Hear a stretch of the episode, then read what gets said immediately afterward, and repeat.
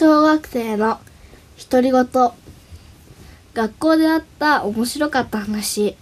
を今日はします。今花子がやっている体育は T ベースボールって言って野球みたいな体育なんですけどそれで鬼に金棒っていうことわざがあるんですけど私よく学校で怖いから鬼ババって呼ばれてるんですけどそれで自分で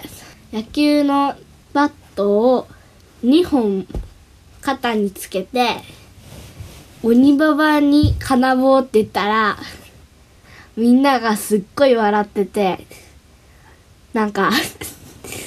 なんでだろうなって思いました。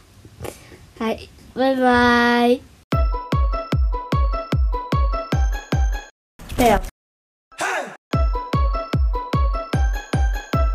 ペロペロペロ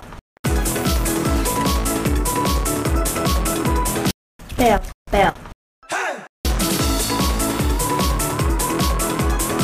牛乳の味